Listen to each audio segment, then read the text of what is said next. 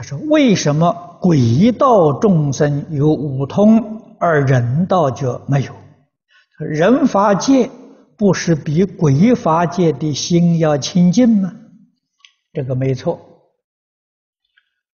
鬼道里面得的五通啊，它叫报德啊，它不是修得的，它是报德的。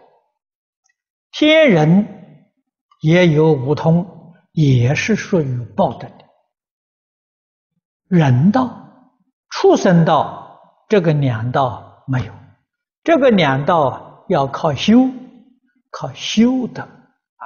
所以修德跟报德不一样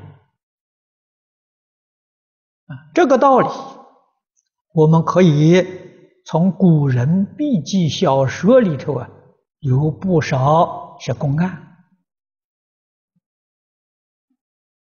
纪晓岚的《阅微草堂笔记》里面就有不少，啊，《聊斋》里面也有很多，啊，讲这个狐狸是畜生道啊，狐狸要修成人身，要五百年的时间，啊，才能得人身，啊，才能修成。五通。